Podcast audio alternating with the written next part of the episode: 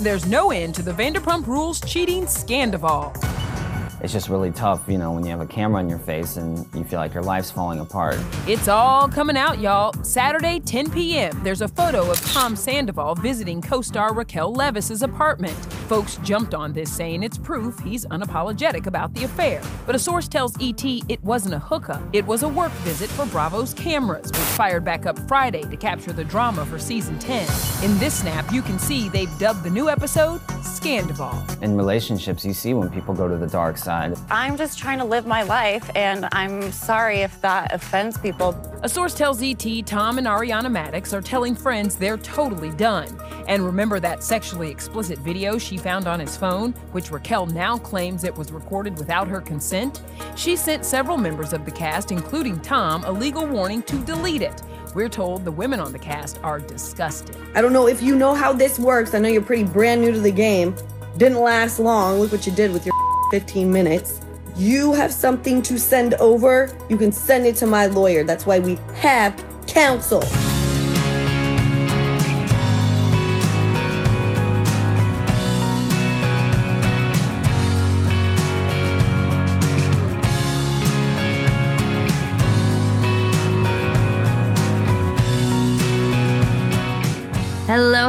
And welcome to Killer Casting. I'm Lisa Zambetti. I'm the casting director for many projects television, film, commercials, video games. And once in my career, I was asked to cast something sort of documentary, reality TV ish, kind of a cross hybrid. And I have to say, it was probably one of the most moving experiences of my life.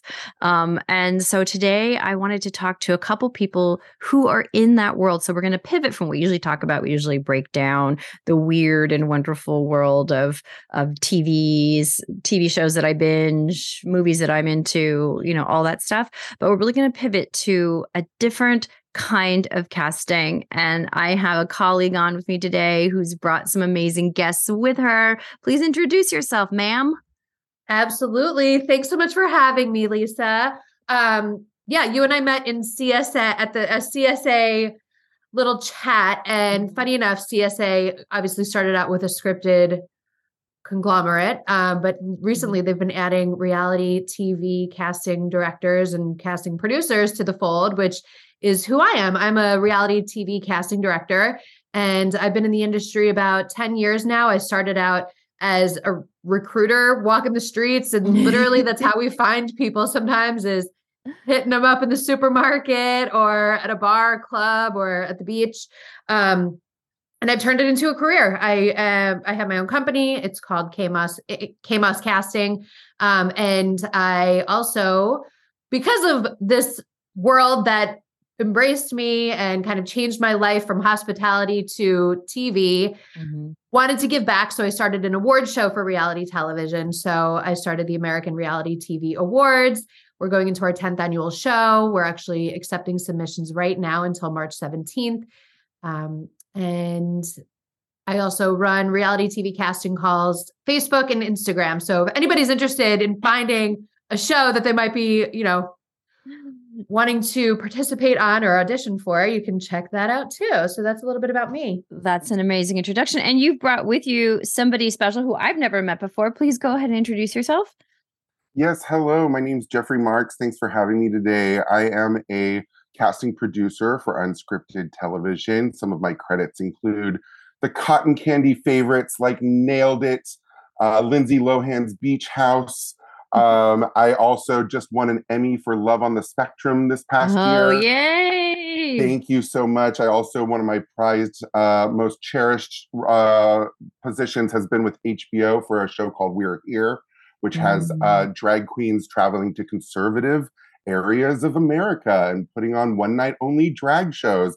And let me tell you, that has gotten way more contentious since we began that project. Yep. Uh, so we're eagerly eagerly anticipating if we will have a season four or not. So stand by on that.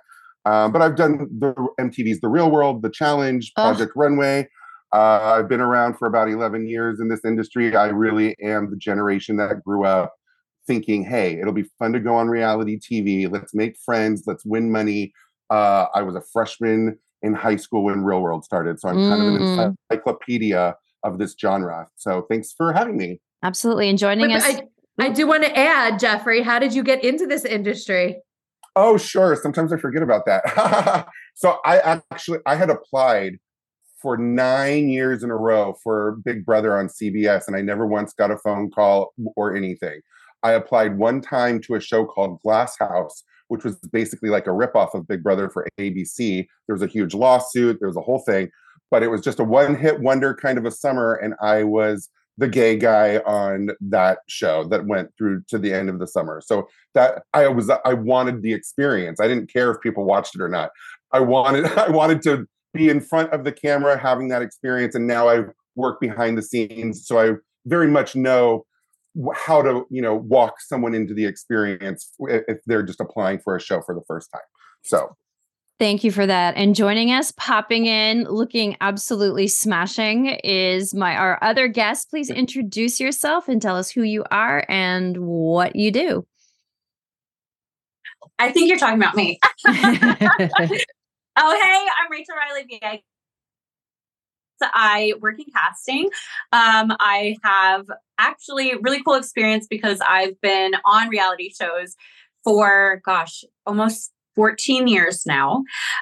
um, so I've been mm-hmm. on camera. I was on Big Brother, Amazing Race, uh, Traitors, Snake in the Grass, um, Fear Factor. My wedding was televised.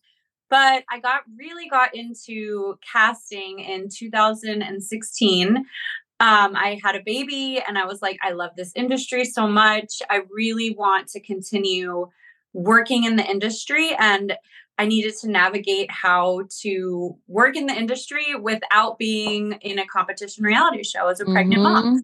mm-hmm. Mm-hmm. And so I had this really cool opportunity to do this show in Vegas. Um, out of Vegas, which I was kind of known for at the time, um, my good friend Rita gave me a chance um, and told me she thought I would be a great recruiter. And so then the rest is history. I've worked in casting ever since. Thank you for that. Welcome. Whoops, where'd she go? Hope she's still here. Just log back on, honey, if you're out there. Um, we'll edit this part out. Um, thank you all for coming. And just to go back to what um, Kristen said a minute ago. So she mentioned the the CSA. So for all of you civilians out there, that's the Casting Society of America, which is actually an international organization of casting directors. And yeah, we started out just TV casting people, film casting people, theater casting people, but we've expanded to embrace our brothers and sisters and you know and and whoever else is out there who's doing casting for commercials and doing casting for reality because I don't think I think some I think you may Jeffrey have introduced yourself as a casting producer. I think maybe the you know people who aren't in the industry don't realize that there is a casting profession and that there there and uh, I would love to get you know how you do your jobs and and you know what what is a day in your life but just to say that I think for for a lot of us reality television is so personal. When you find a show that you love, you will just become completely hypnotized by it. Um, whether, you know, for me, I'll just shout out, you know, I, I've loved the Bachelor franchise, Project Runway, Top Chef, Real Housewives, um, Holiday Baking Championships, Selling Beverly Hills, great. I don't know if I said Great British Baking Show, you know, Dr. Pol. Um, and I have to say that, you know, like you, Jeffrey, well, I, I was, uh, I think I was a little younger when I started watching Real World Road Rules, but, but they completely captivated me. The ones that you get, you get. And the other ones that you don't get, you don't get. Like I've never watched Big Brother. I've never watched, you know, a lot of those things. But, and in fact, one of my closest friends, is Msada Nia, who was on one of the original Road Rules casts. And it's so funny. And she's lived with me. She and her husband lived with me for years, and we're such good friends. She's she's just so dear to me. But I've never asked her about her time because for some people it's a very painful experience once they come out of it and it's a very personal experience even though your whole life has been broadcast over the fucking world um you know it, um so i guess what i'm trying to say is um there are positives about the reality space and some negatives. And the positive, as you were saying, Jeffrey, is you get to deep dive into a culture or a subculture or a world that you never thought even existed.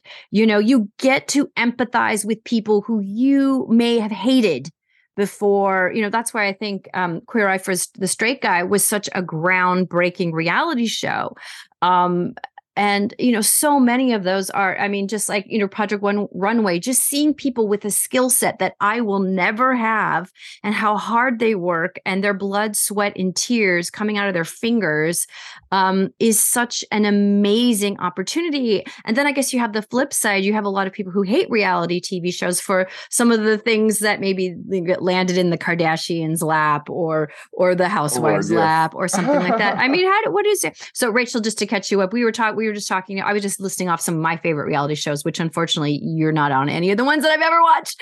But I certainly have people who I just, you know, ride or die for, you know, on Top Chef or Project Runway or Great British Baking Show or, you know, whatever, whatever. And that that reality shows are so personal they just mm-hmm. they grab you in a way whether you can relate to the people on the show or not. Conversely people who i would i've never you know dreamed of. My did i mention that my husband was a reality show producer? He worked on axemen and he actually got hit by a tree um, that they were chopping down. And he also did full throttle saloon which is um, set in sturgis. It's a motorcycle um, reality show that happens only you know once a year. He doesn't know anything doesn't know fuck all about motorcycles or sturgis or anything. But getting to Learn know the, yeah, yeah, getting to know the real people who really live the life was such an incredible opportunity for him. Um anyway, anything you want to chime in on that I've spewed out just now, please? Yeah, well, you know, I think you bring up a good point about the duality of reality TV. There's sort of a yin and a yang of good and evil, right? And for any valid criticisms of the genre, they exist for a reason. You know, there there are the the lower level ones, in my opinion, like you mentioned, the Kardashians type of thing. I've never once seen a whole episode, who care less.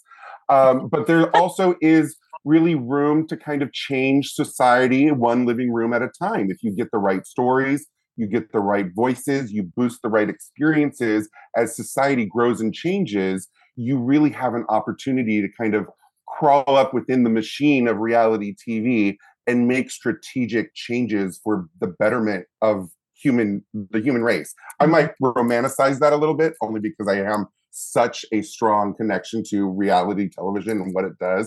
Mm-hmm. So I really have a very specific loving view of what can be good about it, even mm-hmm. though there's absolutely garbage, trash, evil. I mean, we, we, it could be argued we have a, had a president because of it. So like I understand all the valid criticism. Which I love that show, by the way. When it was on, my husband and Great I show. would never would never miss it. By the way, great anyway. show, well produced. yeah, yeah. I think it's so funny too. And from a casting perspective, we, you know, we're looking for real people. At the end of the day, I I, I still think that the general population believes that these people were hired to be on reality television and it's just not the case. I'm sure your husband can attest. The Axemen, they really are doing that profession. That's what they do. Mm-hmm. And we are the people who are set out to find the most dynamic, exciting versions of the people that are being required by the network to slot into this show, which has a bones, you know, kind of structure. And these people that we find fill it up and they make the excitement and they make the drama and they do all of that. There's no writers behind the scenes telling them what to say. Sure, are they set into situations where they're going to have to speak with each other and they're going to have to resolve conflict and all of those things? Yes, but the words themselves coming out of their mouths, and Rachel will be able to be the first one to say, that is truly coming from the person that was found on reality TV. Mm-hmm. Um, you know, I've cast survival survivalist shows, and a, a, lot of what I do is call around and I'll ask experts a little bit about that world, so that I'm not talking to someone completely ignorant of what that what exists and what it takes to be a survivalist or what it means to live off the land or you know where you would want your perfect plot to be if you were making a bunker. You need you know fresh water running through preferably where it sprouts from the the spring so it's not contaminated on the way down. I mean there's things that we have to learn. And we i i feel like my college plus education comes from casting people for reality TV because mm-hmm. we're educating ourselves all day long on the people we have to find. Mm-hmm. Rachel, do you want to chime in here? No, yeah, I that's why I love unscripted also. I think it's for me the unscripted stories are what really like makes me love the genre and the fact that like yeah, that these are real people, real stories and we do put them in extreme situations and we do put them in you know, sure, even when it's like um, a lifestyle show or a docu follow where they're like, "Hey, you guys are all meeting up today at, you know, whatever cafe." like they're still going through situations that actually are going on in their lives, right? So like I really appreciate that about that about unscripted and about the genre because I think it's it's real. It's you know people always are like, "Oh, you know, the reality stars don't have talent or reality TV is uh, just you have to just turn on a camera and record things but it's not like that at all and i think that for me uh, getting to do the casting for it, I've learned that the people that we find and the personalities and the stories we're able to get from them are what is going to make production be able to tell that story in a more broad sense. So, like, you know, for example, like, uh, so I'm casting like the senior bachelor right now, right? So, like, I'm asking all these people, like, sto- yeah, I love it. I'm so excited. I'm so excited. I'm so excited. yeah, it's adorable. Um, but I'm asking the guys, like, tell me about your relationship, like what you were married. Tell me about your marriage. You lost your wife. Tell me about what is what is that like? Like, what is that like to lose someone after being with them for 40 years? And because I'm able to get these stories in casting, we take these notes and we can give that to production. So then when production is going through the story and telling this person's story while they're falling in love on Mhm. camera, they're going to know, oh, this person is this way because of this. And this is something that this person really enjoys doing. So I, I think casting in reality in unscripted is so important. Like, I just feel like I don't think people give uh, casting enough credit in unscripted. I agree right? with that. I, I think that I mean we're, we're we're truly like human scientists. You know, as Yeah. a casting producer, you have to be able to use your perceptive powers. You have to be able to size up a person's personality, what their history is like, what that means about who they are, how they might act in certain situations with certain people. You really have to have a lot of hats as a casting producer, and you have to know people very well. You have to know them Mhm. instantly. Uh, Yeah. and I do think that's one of my great, great. Some of my friends many years are like, Jeffrey, you're so judgmental, and I'm like, well, I pay the rent doing that, so I'm very, I'm very good at doing that, and I'm never, I'm very rarely wrong. So eh, you really have to come at it from a very scientific, fun but scientific point of view. and it's, it's like research, right? It's literally research, and and also like I feel like we're like a little bit of a therapist. We're like a Mhm. researcher Oh. because we have to like know everything about whatever we're doing, and it's almost like when you so you know I cast a cooking show. I honest to God didn't know much about cooking, but I felt like I needed to learn everything I possibly could to find the best chefs for this show, and then I learned from just asking them questions and genuine curiosity about learning about people. I think if you're looking it- to get into the industry, like a genuine curiosity about people, I think is a really important, uh, like a facet that all the casting people in unscripted have. Specifically, since you're working on the Bachelor franchise, I just wanted to ask you because there's a lot of chatter out there that um, the casting producers are looking for villains. They're looking for the sweetheart. They're looking for the this. They're looking for the that. I mean, I know what your answer is going to be, but is that in your mind when you're when you're interviewing um, and the the whole intake process of the candidates that go on the show? I mean, for me, no, because I I am just trying to find their stories and like I mean, that's not my job to like label someone as the villain or label someone as the whatever typecast that they want them to be. Like, I always kind of think my job is to, you know, get their story and find out why they are the way that they are. Um, but I mean, of course, we see on all these like the dating shows and the competition shows, people do fall into a certain category. I mean, I know I've been the villain, I've been the crazy redhead, you know, the whatever category people want to put me in. But by the same You've also been the I- hero. You've been all of them. You've Right, been all the yeah, boxes. thank you. It's also like you get surprised by these people because it's not like you think, oh, they're they're gonna be the villain, and then they come on the show and they're the hero, or you think that they're gonna be, you know, America's sweetheart, and they come on and you're just like, who is this person? Like, I just Right. I think you like for me for especially with this show maybe because it's like the senior the golden bachelor i'm just honest to god like i look at it very much as like i'm getting their story i see this person's like what their background is and i'm just trying to like learn about them And at the end of the day, just like in scripted, we present who we feel are the best candidates yeah based on what the network has told us they want. Mhm. But we're not the ones making the final selections. And for what reasons those final selections are being made. Obviously, we can make our pitches for any of the people that we've interviewed. But at the end of the day, you know, the powers that be, the moneymakers, those are the ones making the final, final decisions. I don't, although I must say, when I was working on Master Chef, we would go around the country and we were interviewing people in person, which doesn't really happen anymore. A lot of our interviews are done over Zoom, so we can Mhm. meet as many people nationwide as possible. Um, but I look for someone who invokes any sort of an emotion in me, whether it's, oh my God, I love you, I want to be your best friend, or whether it's like, Mm. you frustrate the hell out of me, but you have something. I mean, I look for someone who evokes emotion. You know, some people I feel like go the other way. They're like, oh, my, I hate that person. Wow, I can't even like be in the same room as them. To me, that still makes for a good character. I can't, we're not going to like everyone. No one's ever going to like everyone. But to say that they're good for television, I think it's an important thing to have them evoke some sort of an emotion in you. Yeah, a hundred percent. And also like I always look for people that I think, okay, this is gonna be amazing television. Like it's either the story or the type of personality or the way that they tell me they're gonna play the game or whatever. I'm like, oh, this is amazing television. Like I don't even care about all this other stuff. It's just like, well, you know, we're in the business of making good TV. So like And I'm sure there are a lot of heartbreaking moments where there are people that you were championing who don't get on. Do you, can you speak to that a little bit?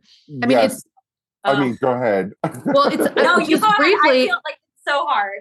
yeah, it's why I started the the Instagram and the Facebook page because people would come back to me like, you know, what do you think? Or I, I would like be scouring other people, all the casting director friends that I have, be scouring their inner, you know, their Instagrams and seeing what they're casting, so I could pass it along to the person that I loved. But mm-hmm. I mean, talk about time consuming. I wasn't getting paid to that to do that. Mm-hmm. So I'm mm-hmm. like, let me just put as many casting calls as I can find in one place so that this way, if anyone asks, where can I find a, a reality TV casting call?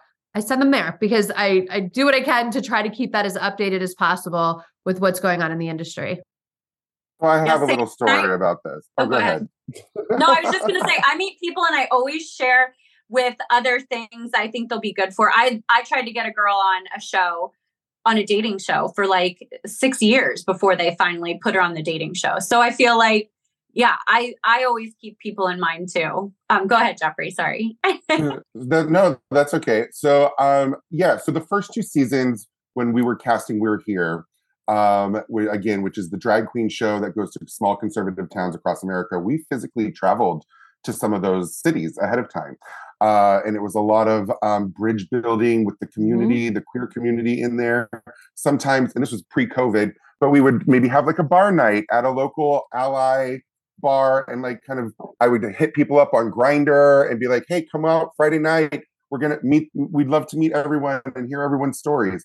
Well, as you can imagine, in a small town, that lights interest very fast. You know, you talk to one gay person, you talk to them all. So we there was cities that were pitched that just for one reason or another, and it usually had nothing to do with the quality of the people or the story. Um, and as COVID kind of came into play, that definitely dictated what cities we would have. But there are two cities, one in Kentucky, one in Kansas, that I still to this day I think about these people because they definitely had stories that were like ready to be shared, ready to be Mhm. seen to the world. There was even one incident where I literally this I mean I was in the middle of I accidentally went to a crack den in Kentucky to talk to some queer addicts that were um, in uh, in Kentucky, and their stories were so vibrant and personal, and they were so excited. And I also was like low key fearful for my life because there was like a weird straight guy upstairs that like owned the place. Anyway, it was quite a casting adventure. but I still think about those people because I'm like, you know, Mm-hmm. that it was just a moment in time that just didn't work out. And and you know, who Mhm. knows if we'll circle back to them. So I do think about those types of things all the time. And it's one thing to get re- rejected with a lowercase r, not a big case r. When you're an actor and you come in and you do a scene and you know you don't get the role. It's another thing to have your fucking life story that you blurted out to a complete stranger and and you know you're and then they're like, no, you know, that's not this story is not America doesn't want to see this. I mean, that's not what you're doing, but that must be how it feels on the inside, you know. And my response to that always is, hey, follow me on Instagram. I post casting notices all the time. I will absolutely remember you when the right project comes along. I say that a hundred times. and it, it is like part of part of what i preach also just because you're trying this once doesn't mean that this is the only time you can try for xyz show this may not be your show and even when people you know maybe they have this idea in mind they want to do reality tv the first thing i say is select a show that's going to work for you if you love designing clothes then maybe you should look into a project runway sort of thing versus just doing a dating show, even though you're kind of not open for love, just because you feel like you want to do a show. If you're not that competitive or you don't care if you win, you just kind of want to have fun, don't try out for Big Brother. They want people who are the most competitive people they can find. So, Yeah. and then the other thing about reality TV, which is a tough, it's a tough thing too. It's not just the people who don't make it on the show, it's sometimes the people who made it on the show and maybe they didn't get as far as they wanted, or maybe they're looking for their next opportunity. Rachel is an outlier in this industry. It's not easy to go and continue a reality TV career like an actor. An actor, the more credits you have, the more wanted you are. In reality, so often the network wants someone who's never been on a show before. They want fresh blood all the time. So I don't know, Rachel, maybe you could talk. Mm-hmm. yeah, what's your what's your secret to your success, to your longevity? Yeah, I think. Well, I think they're changing with that too because you see like the Traitors, and you see like there's this. um Oh my gosh, what is it called? There's this uh new show. perfect called- match? Is oh perfect? well, perfect match. Yeah, that's a dating show. They're using Netflix is like recycling their people. There's this other like you know we see like the Battle of the Network Stars type shows, right? And like the Traitors, like challenge. the yeah. challenge Challenge, right? to bring people from other like other shows and giving them more opportunities and i think they should because i feel like we fall in love with these characters and the, in these experiences and we want to know about what happens next but then like you know even for someone that's been on like you know 13 years like myself like i still think i it's fun to watch me i don't know maybe i'm just talking about myself but i think it's fun to watch me on a show and like I think people enjoy seeing people that they know. You know what I mean? Like Mhm. it's fun But I think us. that's I think a side effect of that has been from devouring so much content during Yeah. the quarantine era of the pandemic, right? That this real sense of nostalgia has kind of creeped in just into the human psyche, right? Just in general. Yeah. Like we would watch our comfort shows. Well, you know what? We have comfort casting too. There's Mhm. people who we've seen on past shows that people have either fallen in love with or fallen in hate with, but they love to hate that person. And mm-hmm. sometimes there's a redeeming arc as well for like a villain that you can root for. That's my favorite archetype, a villain that you can root for. But you can find the, a lot of these new shows that are coming that are revisiting past reality participants. It's because there's an audience there for it. There's people Yeah. who remember it. They watched stuff during the pandemic and now it's all kind of raised to the surface again. So people like Rachel and people like Tiffany Pollard, I Love New York, there's a, there's a good couple handfuls of people that are great examples of they just deliver every time. They're authentic, they're fun. Whether you love them or hate them, you're excited to watch them. And that's important for a good cast. Just Well, I- FYI, Tiffany Pollard was our Hall of Fame inductee for the ninth annual American Reality TV Award. Love, perfect choice, perfect choice. But and also her speech was phenomenal. Yeah. But I also think it's maybe it's a particularly American quirk, but we love to see the redemption of a villain. And I'm Yeah. just thinking about, you know, this is old school, but Puck from um, the real world. I don't know if some, some people do or don't remember him, who was a real, like the quintessential bad boy. And over the years, they brought him back for reunions and this and that, and followed him around and showed his struggle with addiction and showed his struggle with so many things. And as he aged and had his own children and had, you know, I mean, it was just really fascinating to watch his evolution and his his struggles. Um, so you know, it, I think that we we do love villains, and and to see, or I, am thinking of of people who are like villains on The Bachelor and then turn around and become, you know, princes and queens on Bachelor in Paradise. you know, they they turn out they kind of, you know, can rewrite a history. Um, but it's just kind of fascinating. Like, we do like Ashley I. Yeah, like Ashley I, like everyone wants to root for her to find love because we see her on The Bachelorette or a Bachelor. We see her on Bachelor in Paradise so many times, and now she finally found love. And I'm like, well, I need more Ashley I. Like, right. I want to know what's like what's going on like you know i and like i know that she's like has a baby or whatever but i feel like there are those people that you want to get to know more and that it's different because like on a lifestyle sh- follow them for 10 years like pump rules right? Like we followed that show for 10 years and we know everything that's possibly going on and there's this huge scandal right now right right and then right. like everyone's so invested in it because like we've followed this like this story. But like i remember hearing about when they were go- when they were going through casting and just doing interviews. I think they did interviews at um what what restaurant was it? Uh, villanova or something? Is that right kristen? Mm, that was her yeah that was her restaurant before SUR yeah. Pump. yeah. Yeah so like um, i remember them like interviewing the people that were like bartenders and waitresses and everything it's just like i think that's so fascinating to me too because we we feel like we know these people even though you've never even met them. Well, like this... even when i watched you on glass house jeffrey i was like oh my god i know jeffrey like i know who he is well, well, we hung, we hung out a bunch that summer after all you big brother people no one watched glass house except for people who were on big brother i'll tell you that i watched but this is what's so fascinating about. So we, you just mentioned this scandal that's going on um, from the Van in the Vanderpump man. in tough. the Vanderpump world. So I've never seen this show. I don't know fuck all about any of these people, but I just drove seven hours um, back to LA from a holiday, and I had all these podcasts that I listened to, and everybody was talking about it. So I feel like I know who Ariana it's a big deal. is. I feel like I, I know all these people. Can I outline it for? Can yes, I outline it for people who might not, know? not know? Nutshell it for me. Yes.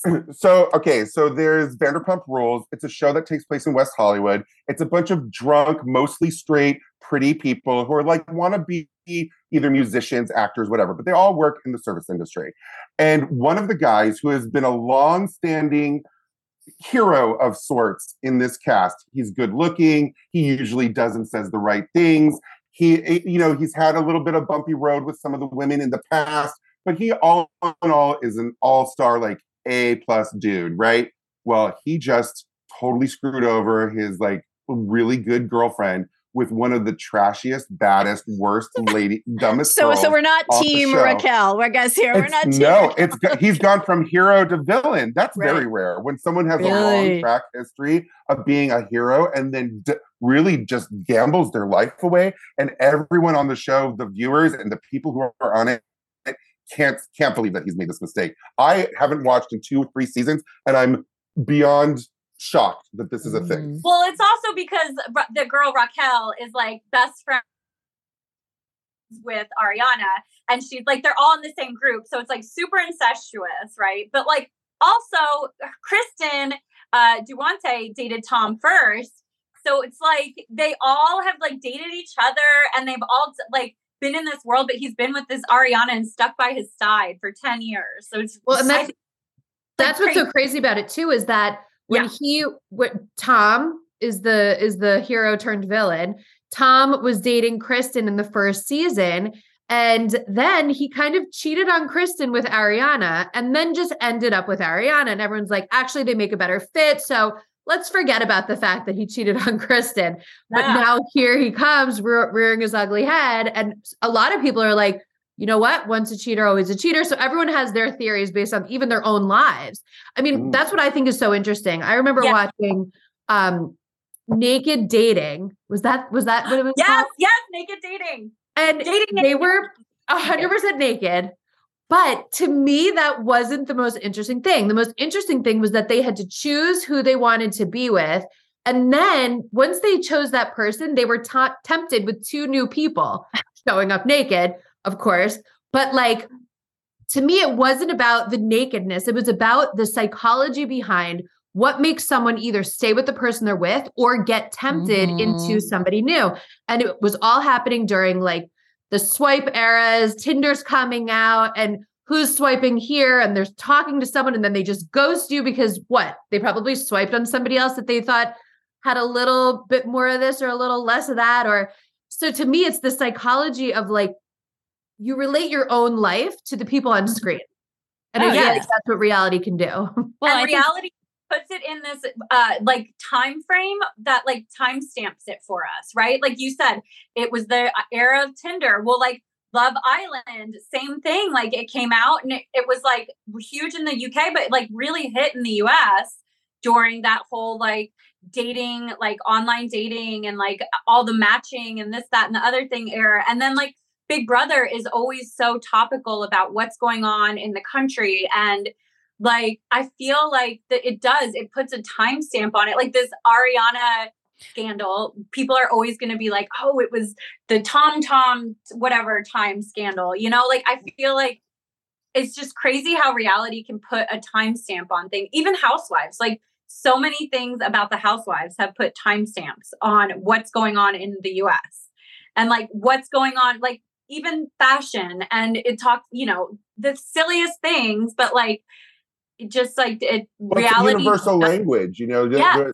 the, the, and just because you might not be into whatever the topic is of that particular show doesn't mean there's not another show out there for you. You know, for every Project Runway, there's a Swamp People. For every Duck Dynasty, there's uh, you know, a We're Here. So like there's something out there for everyone. I mean, the world we live in now, it the news is reality TV. The you know the very first reality television show was called The American Family, and it was in the seventies. And Yes. it literally it literally just documented an American family having dinner, going outside to play, Yeah. come in when it's dark, you know, come in for dinner. Like it was very simple.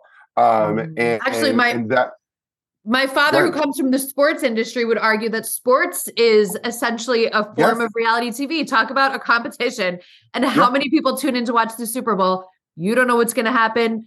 You know, this, per- if you really know the drama, brothers against brothers, I mean, it is Mhm. like, if you break it down, it's almost reality. Yeah. In a Yeah. sense.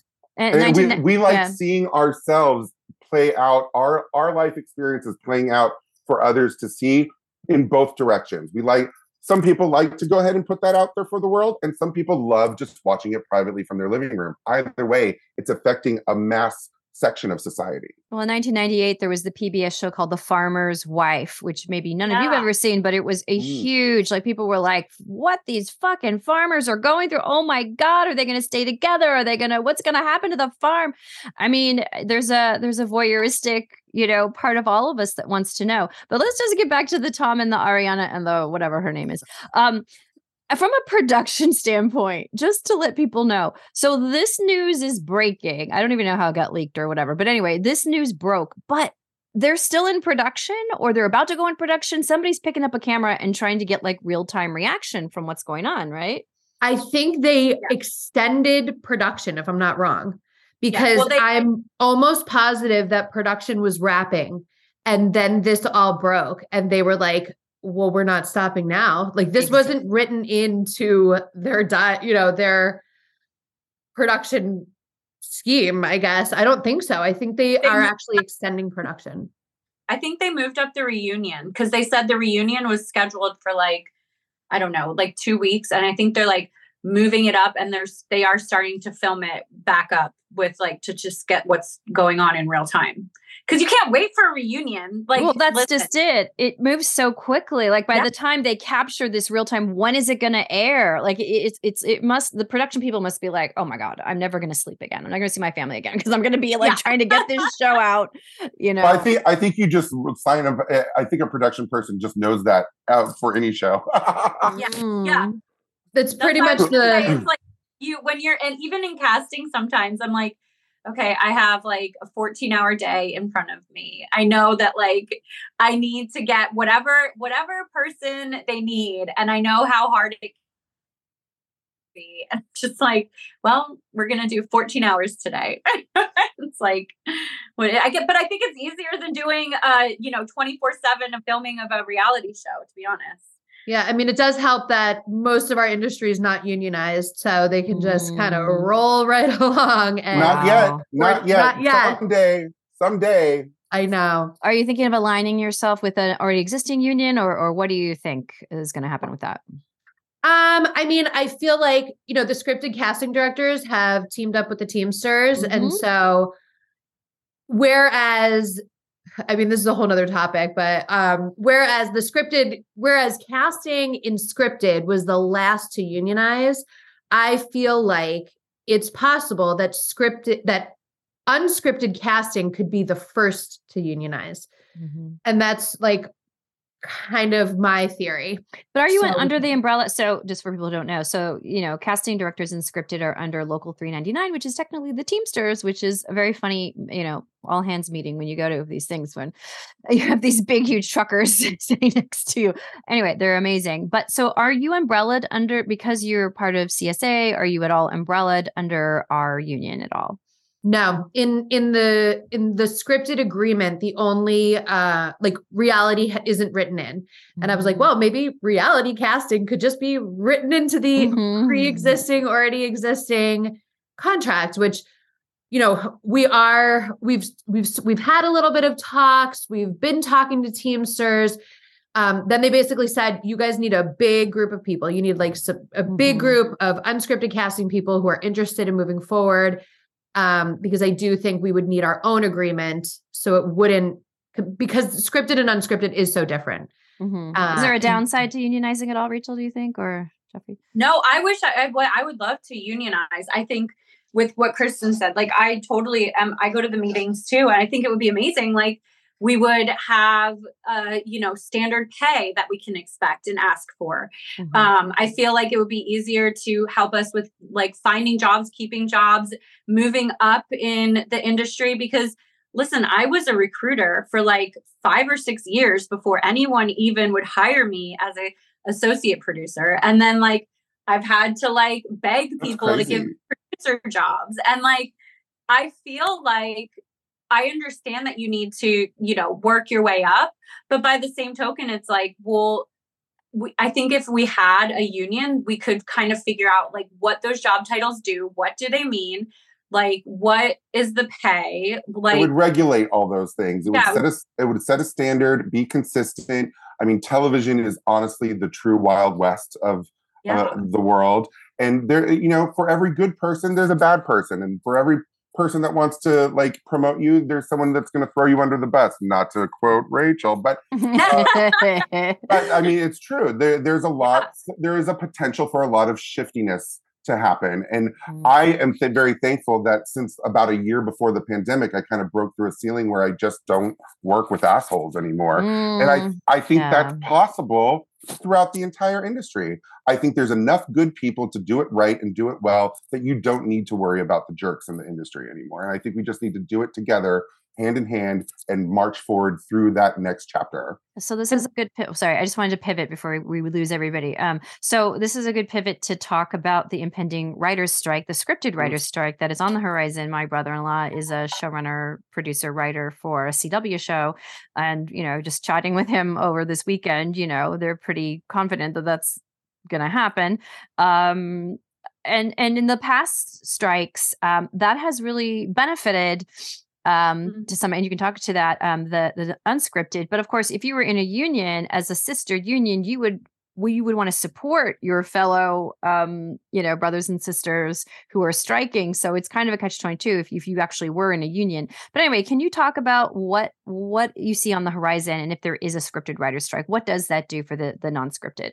the unscripted I, world. usually in the history it's helped the unscripted because it's given us more opportunities for work and more people I mean, I hate to say it, but scrambling, which makes us more in demand, which is great. mm-hmm. um, but like, I, you know, I know that there was a, a lull back. I don't see it now, but like the past few months, like I want to say for six months, and I think both of you guys can attest to it, where there wasn't really a lot of work. And I think the, it's still, I think it's still that way. It's for, still a little rough right now. I, I have never gotten rough. to the, to mid March and been unemployed. It's wild. Right. Yeah. And I I feel like, I mean, like I have been lucky because I work on like game shows. I work on kind of like a bunch of stuff that I rotate like my time on. But um, I mean, I would say like usually I can see like a ton of casting like jobs on Staff Me Up and stuff like that. And it's been wild. So I mean, I guess it would only benefit us, right? Like I almost wonder if this lull is attributed to the fact that there nobody knows what's going to happen and if the strike happens, they might throw a bunch of casting, uh, you know, at the wall and, you know, get the go- in 2020 when there was no production happening boots on the ground, everything was happening behind the scenes and in casting and in pre-production mm-hmm. because they were just like, let's rack up some cast, let's rack up some, you know, some pre-pro and then as soon as we're allowed to get back out there, we'll be set and ready to go. And I feel like that could happen as soon as potentially the strike is called because there's always ideas. I mean, production companies and networks have development deals with studios. And I mean, it's there are always projects that are just here it's not easy to get a project picked up. One thing I want to say, because I can't even tell you the number of times people say, Oh, I, I want a show about my life. Okay. it is very hard to get a show picked up, but there are always ideas that networks are just about to to pin down. And I think it might just be that they're waiting to see what happens with the strike. I, that's what that's my opinion. I agree. March 20th is when we're supposed to find out. And so, regardless of what happens, I do think the reality side of things will immediately the floodgates will get greenlit. There'll be shows. Mm-hmm. at least I have to think this way. I'm thinking positive. mm-hmm. um, but like there, you know, there was a there was a writer strike. When was that? 2008, 2009, 2009. They did this the fall Big Brother. Yes, yes, and I mean, reality TV boomed. You needed to put something on TV. It's cheaper to produce. You can certainly crank it out as low budget as you need it to be and get stuff into the streamers, right? So I do see it, even though this lull period has been, uh, one of my colleagues said, the worst she's ever seen it in 20 years. I do think it's only temporary, and I think reality side will stand to be back on track regardless of what happens. It just needs to happen. Well, yeah. we'll see. I'll probably be coming to asking you guys for a job if this happens we take we take on a lot i mean we have to be trusted and then and then we have to switch it off and switch it back on for the next person who shows up and you know we have to obtain their trust in 30 mm-hmm. minutes and get them to properly say the soundbite that's going to sell themselves to the mm-hmm. network and like sometimes these people aren't comfortable on camera they don't know what they're supposed to be doing so we have to coach them on how to say what their story is it's so much like how to even set up a, a Zoom. Like that's the thing too. It's like they're professional actors taught how to set up a ring light and have a black a blue background behind you and how to have sound and you know use your phone or use the good cam- camera whatever but like these people are real people i mean you would not believe how long i spent on zooms trying to get these for senior bachelor to like get on and like you know oh, bless them. they're so sweet and they're so patient. Like they're honest to god like they they are so patient with me because i'm like just click the link. Like, right right. Well i for like, one can't wait don't know and like sometimes people will show up and they'll have a you know they'll be filming in front like a, a bright window will be behind them and i'm like i can't see you. Like, right.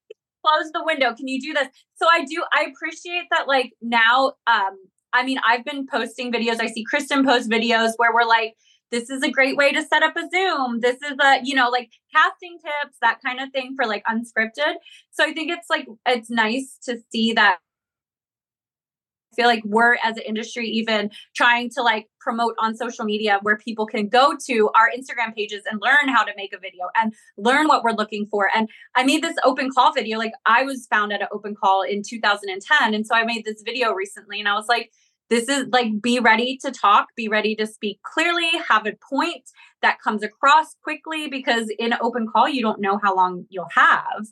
Um, and I think, like you said, the the points with like the special stories people send us, and then they're getting videos from their family and they're getting pictures and they're sharing all this personal information with us. And like you know, we slid into their DMs like four days ago and they're giving us like a background check, you know, on day five. It's like, what? like, it can be I'm overwhelming. I'm amazed. I'm amazed sometimes that I, how much information I get from people literally just being an open, authentic stranger on the internet. And Yeah. I, I am easily Googleable, but like, so uh, you, you know, a little research shows I'm clearly legit. But I, I mean, it's it's fascinating that if- if you just have the right approach, people will give you whatever. I guess. Yeah. That's kind of scary. But um, any other last thoughts? You, you guys have given me so much of your time. Any last last looks? Any last uh, things to say about I just this very important? I just always feel like if you're someone who has considered reality TV, give it a shot. I mean, the worst that could happen is you learn a little bit about yourself in an interview process, or someone asks a question you've never considered. You know, you've never considered about yourself before. I've had that happen so many times where they're like, "This really did feel like a therapy session," and sometimes it kind of is. It opens up a little bit of floodgates that they might not have, you know, they might have shut off years ago. So I think regardless of how far you get in the process, I still think it's a fun opportunity and you really never know where it could take you. Look, Rachel showed up at an open call. 13 years later, she has a career, a husband, kids. I mean, literally her entire life was born from Big Brother. So Yeah. you just never know. Yeah, and I think that I I would love for people to start in the industry to start understand like I don't want to say respecting, but like, you know, unscripted is like it's a beautiful industry also. And I hate when people say, "Oh, uh it's trash TV" because it's not. It, unscripted is beautiful and it's the stories are beautiful and you know, they're real and they're raw and people that we're watching on camera are sharing a real raw moment with us and that it's i just feel like it's so special and like that they're allowing us to come into their lives in a vulnerable moment and crying on tv and you know hooking up on tv and like whatever they're doing it's just i feel like i just love unscripted that's what i love about it and i i hope other people can get a little excited about it as well Jeff, Definitely. last last last words. I mean, I think we'd had a great conversation, y'all. I thought, I mean, we did a good job. I'm anxious to see how this writer strike turns out. I'm currently not working, so if you want me to win a second Emmy, I'm happy to go out there and do some Emmy award-winning work for somebody and give me a ring. Well, it's been an absolute honor talking to my colleagues, my esteemed colleagues today. And I hope we we talk more. And who knows, maybe we'll work together. You never know what's gonna happen. yes Let us know. Yes, good, good, it's good to meet you, and good to see you, uh, Kristen and Ra- Rachel. Yeah, you too. you guys too and Uh, nice to meet you, lisa thank you for having us Absolutely. Alrighty, people. So this is Killer Casting saying goodbye.